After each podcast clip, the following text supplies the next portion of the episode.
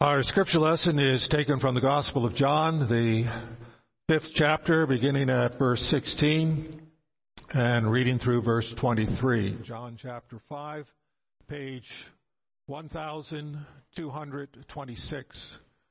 Page 1226 in the Pew Bible, John 5, verse 16.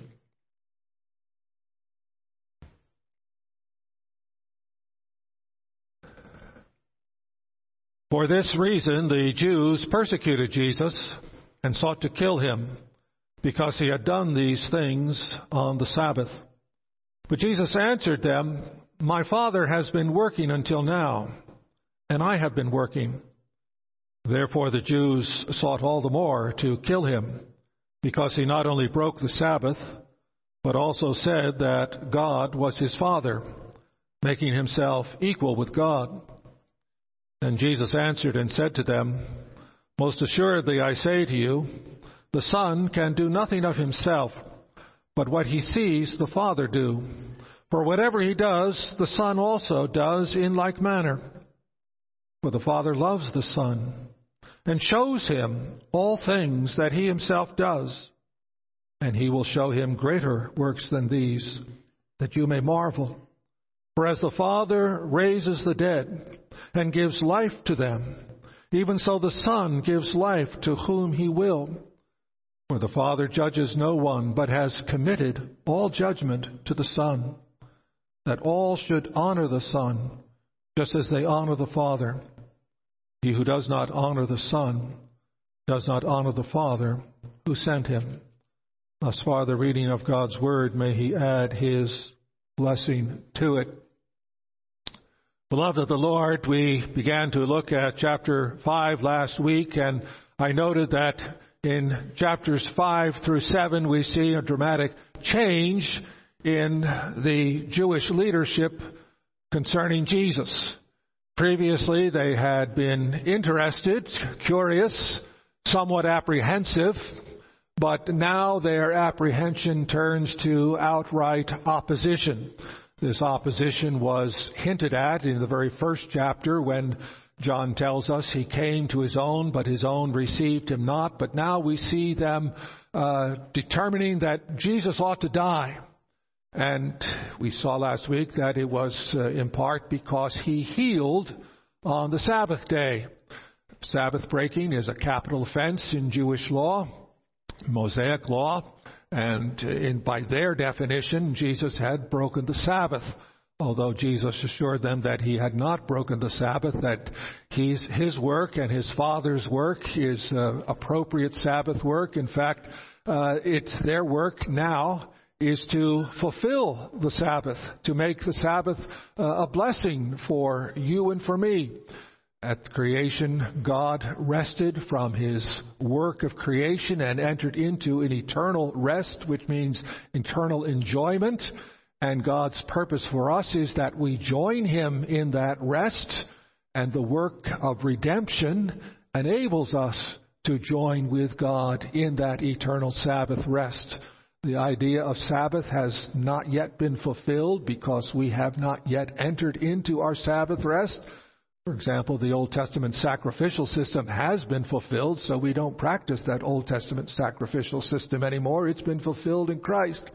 But the idea of Sabbath has not yet been fulfilled, and so it's still appropriate that we observe one day in seven as a day of rest from our ordinary labors to remember that Christ is working right now to get us into God's eternal Sabbath rest. There yet remains a Sabbath rest for the people of God, and the work of redemption is a very appropriate uh, work in God's rest to enable us to join Him in that rest.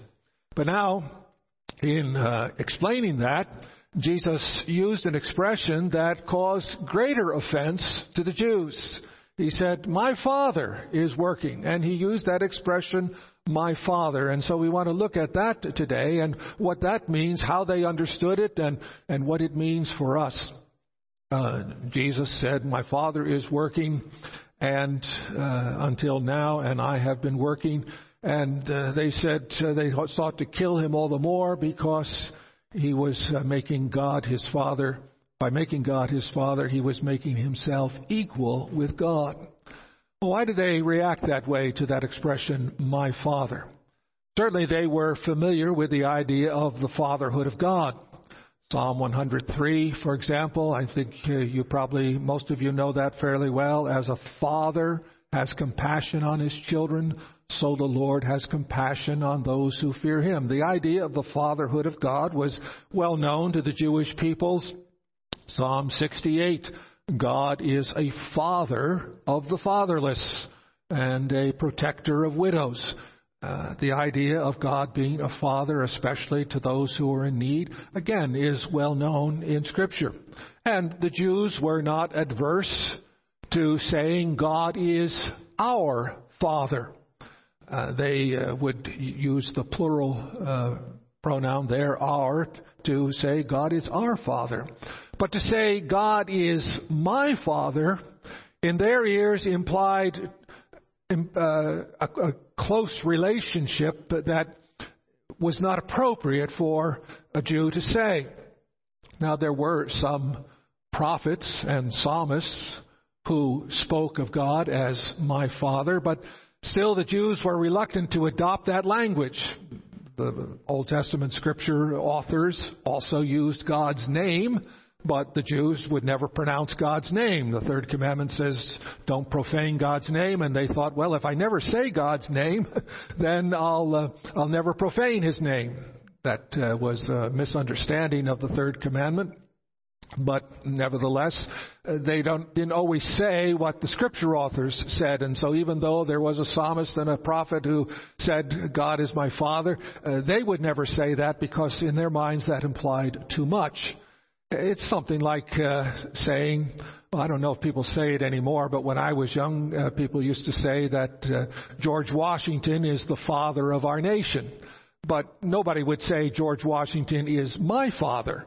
Uh, that would imply that Martha Washington was your mother, and uh, uh, that's implying too close a relationship that just isn't appropriate for us to say. We could say he's our father in a sort of a general way, and that's the way the Jews spoke about God, but they, they would never say God is my father. That implied you were right next to God and, and really close to Him, almost making yourself equal to God. And that's, that's how they understood Jesus as saying, I'm equal to God the Father. I'm, I'm also a God. And uh, the Jews were convinced, and rightly so, that there's only one God.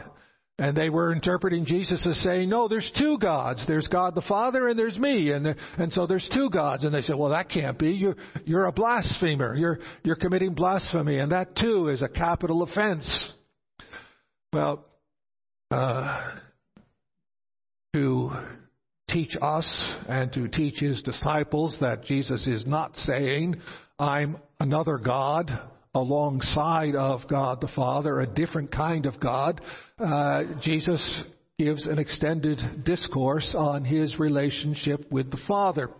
And the essence of this discourse in, is that Jesus is equal to the Father, but not independent of the Father. Jesus is equal to the Father, but not independent of the Father. Now, what does that mean? Well, it means that the Son does nothing on his own accord, nothing by himself, nothing on his own initiative or from himself. He's always submissive to his Father's will. He only does what pleases the Father. In John 8:29 it says, "And he who sent me is with me. He has not left me alone, for I always do the things that are pleasing to him." He can only do what he sees the Father doing. That means the relationship between the Father and the Son is not reciprocal. That is, the Father doesn't only do what he sees the Son doing. No, it's the Son only does what he sees the Father doing. The Father initiates. The Father sends. The Father commands. The Father commissions. The Father grants authority. The Son responds. The Son obeys. The Son performs his Father's will. The Son receives authority. Whatever the Son sees the Father doing, that's what he does. The, Father, the Son never acts in an independent self determined way, but instead submits himself always to what the Father is doing. This is hard for us to be, to grasp, but maybe we can grasp it by way of, of contrast, to think of a relationship between a child and his, his parents. You know, mom says uh, to the seven year old, uh, go make your bed. And the child says, no. the child has an independent mind and in, independent action and, and, doesn't want to submit. Uh, the the uh, 17 uh, year old says, uh, I don't want to go to uh, college after high school. I want to get a job. And mom and dad said, No, we, we want you to go to college. Well, you know, the, the teenager is exerting his, his independence. He, he's thinking for himself, thinking independently. Imagine if, if there was a child who never reacted that way, who said, Whatever you want, mom and dad, that's what I want. Whatever you think, that's what I think. Whatever you do, that's what I do. Well, we don't have that in our human relationships. But that's what there is between God the Father and God the Son. The psalmist, speaking for Christ, says, You know, here I come in the fullness of the book. I delight to do your will. He delights to do whatever the Father does. Uh, at the uh, the last verse of John 14, he says that the world may know that I love the Father. I do whatever He commands. So the world might know that I love Him. I, I do what He commands because I love Him. I do whatever He does. The Son never has an independent thought contrary to what the Father thinks, never has an independent action to, what the Father acts. You know, there, there is a unity of mind, a unity of, of word, a unity of deed that is beyond anything that we can fully comprehend or understand. We're, we're getting sort of at the essence of what it means that there are multiple persons in the Godhead, three persons in the Godhead, yet they are one in essence because they think the same, they do the same, they speak the same, they always act in accord. The Son always is submitting to the Father, and the Spirit obeys the Father and the Son. And uh, uh, the Spirit doesn't bear witness to Himself, but He bears witness to the Son, uh, and so forth. They're, they're always together and working together and doing the same thing. So extensive is the unity between the Father and the Son that works which would otherwise be considered to be the prerogative of the Father alone are given to the Son. The Father is the one who gives life, but the Father trusts the Son and loves the Son so much that he entrusts to the Son the giving of life. You know, God, uh, he rescued Adam and Eve from the sentence of death and enabled Eve to become the mother of all living. God brought new life out of the, the dead bodies of Abraham and Sarah when they were physically as, as good as dead with regard to bearing children. God rescued Isaac from death through the death of a substitute. God uh, rescued Joseph from a pit that meant, was meant to be his de- uh, grave and, and gave him a new life from the grave, so to speak. And God took a rebellious people out of slavery in Egypt and, and brought them into a, a, new life of blessing in the land of promise. And God rescued uh, Enoch from death. He rescued Elijah from death. God is a God who, who gives life. And now he says, I love the Son, and I entrust the giving of life to the Son. The Father is the, the ultimate authority, the, the judge of all the heavens and the earth. But he loves the Son so much that he entrusts all judgment to the Son, and the, and the Father doesn't judge anymore because he's, he's given that work to the Son to do. This is why Jesus is saying, you know, I and the Father are one.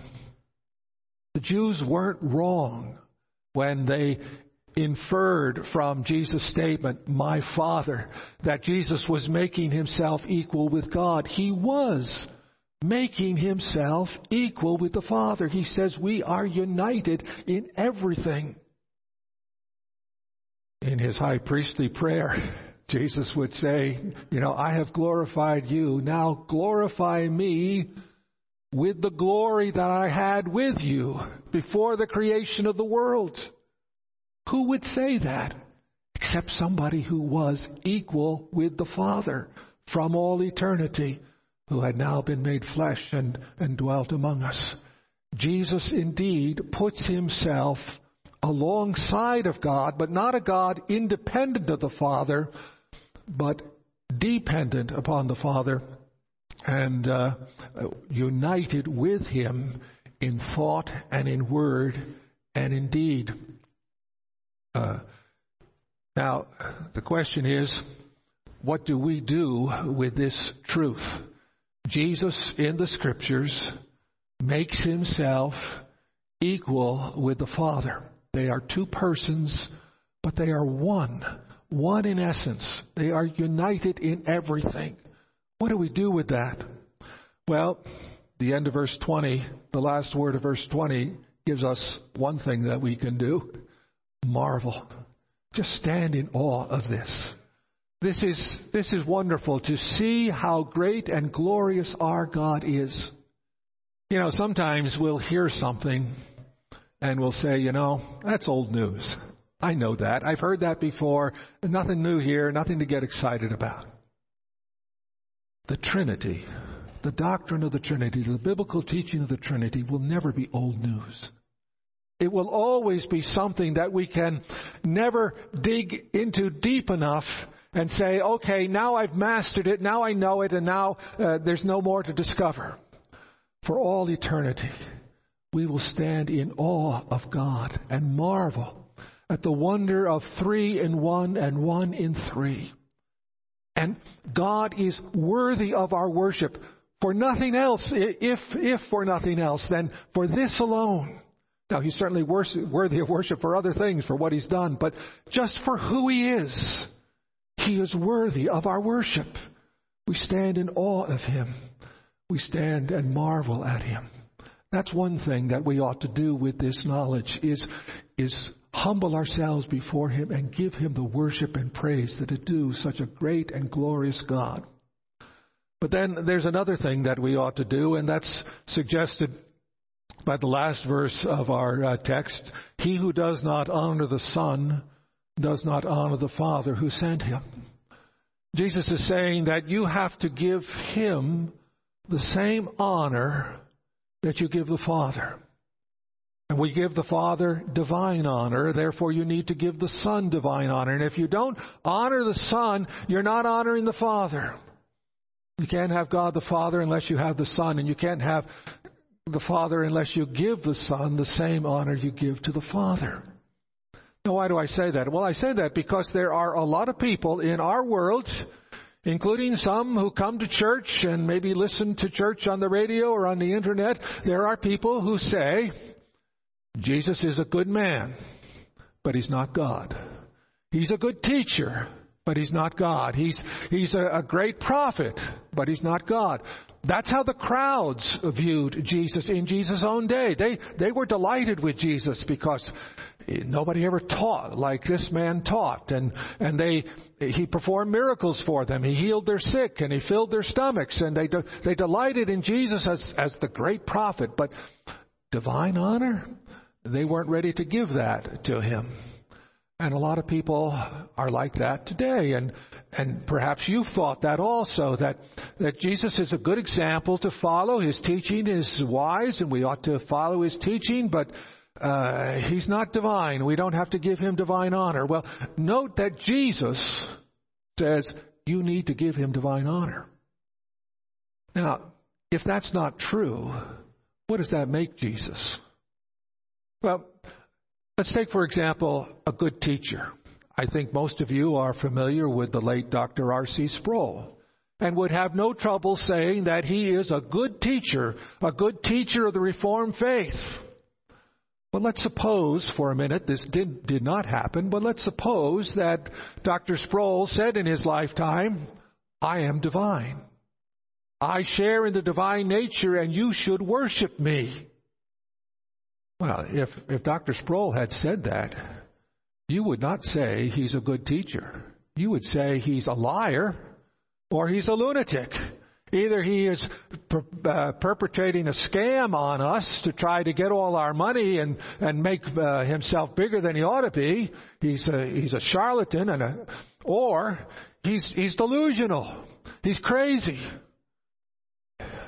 Pharaoh of Egypt in Moses' day thought he was divine, and God gave him his comeuppance and brought him down and and uh, and, and destroyed him.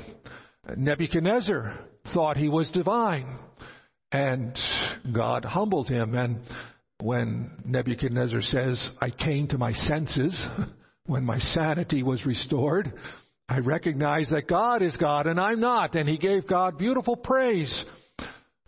But for a time, he was crazy. He was delusional. He thought he was God.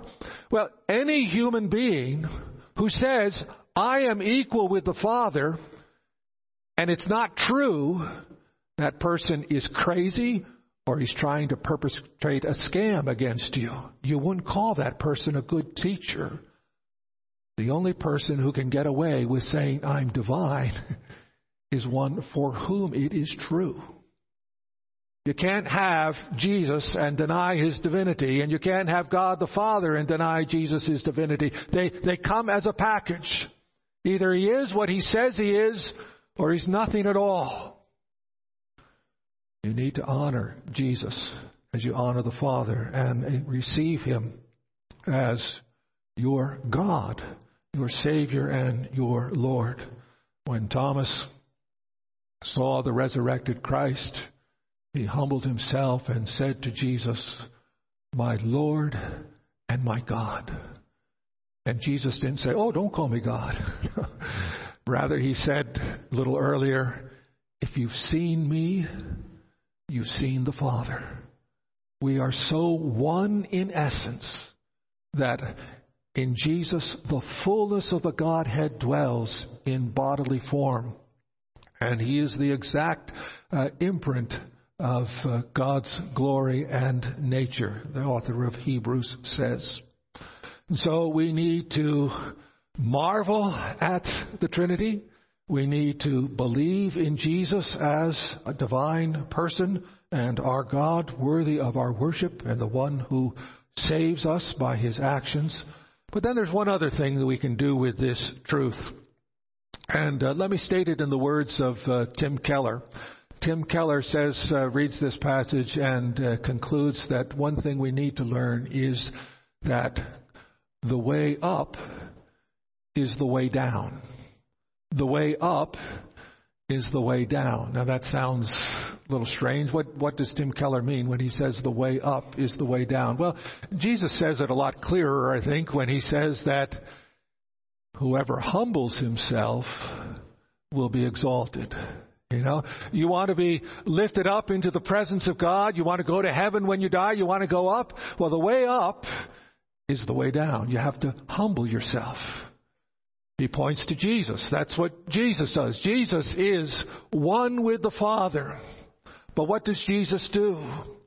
He humbles himself and he takes the form of a servant. And when he takes the form of a servant, how does the Father respond to that?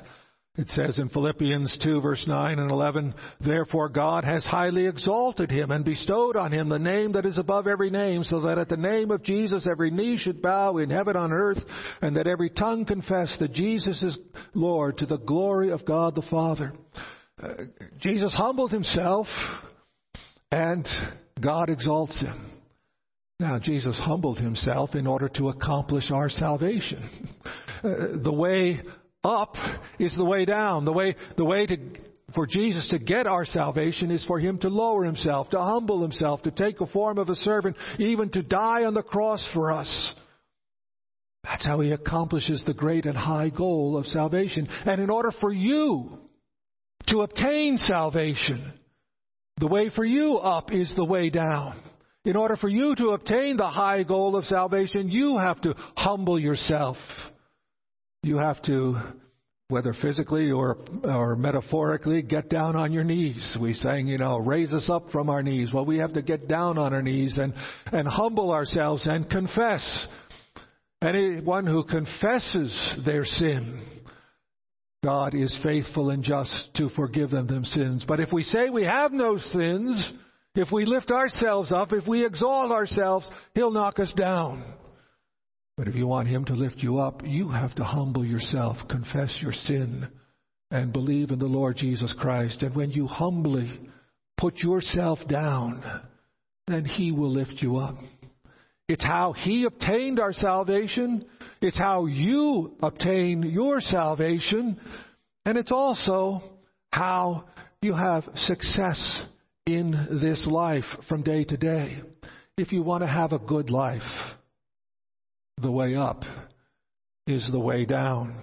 You know that passage in Philippians 2 that is introduced uh, that uh, says that God has highly exalted him, that, that Christ humbled himself, and therefore God highly exalted himself. Paul introduces that passage by saying, Have this mind in you and consider others better than yourself. Your whole life, you ought to be putting others ahead of yourself. You know, you can claw your way to the top of the pile, so to speak, and stomp on everybody uh, on the way up, using people and abusing people for your own selfish ends. You can try to get on the top of the pile that way in this life serving self and putting self first in all things. But it won't be a happy life. You won't enjoy the process and you won't enjoy the fruits, and you'll spend eternity in hell paying for it. But if throughout your life you consider others better than yourself, and do unto others what you would have them do unto you, and say, I'm here not to serve myself, I'm here to serve God by serving the needs of those people who are around me, whether it's in business, in, in family life, in church life, wherever God has put you, in every place that God has put you. The way up is the way down. To live no longer for self, but to live for Him who gave Himself for you. The way up is the way down. Amen. Let us pray. Almighty and gracious Heavenly Father, we thank you for Jesus Christ that He is submissive in all things to your will, that He uh, uh, thinks your thoughts, speaks your words, does your deeds, that uh, He does that to show His love for you. And we pray that we also in, in our lives may recognize that if we are to obtain salvation, we are to humble ourselves also, confess our sins, and, and submit to, to Christ's will for our lives. And that uh, throughout our lives we ought to be demonstrating the gospel by considering others, considering others better than ourselves. O Lord, have mercy upon us, we pray. In Jesus' name, amen.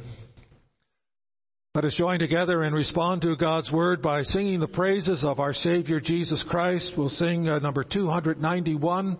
We'll sing all seven stanzas of number 291, Oh, for a thousand tongues to sing.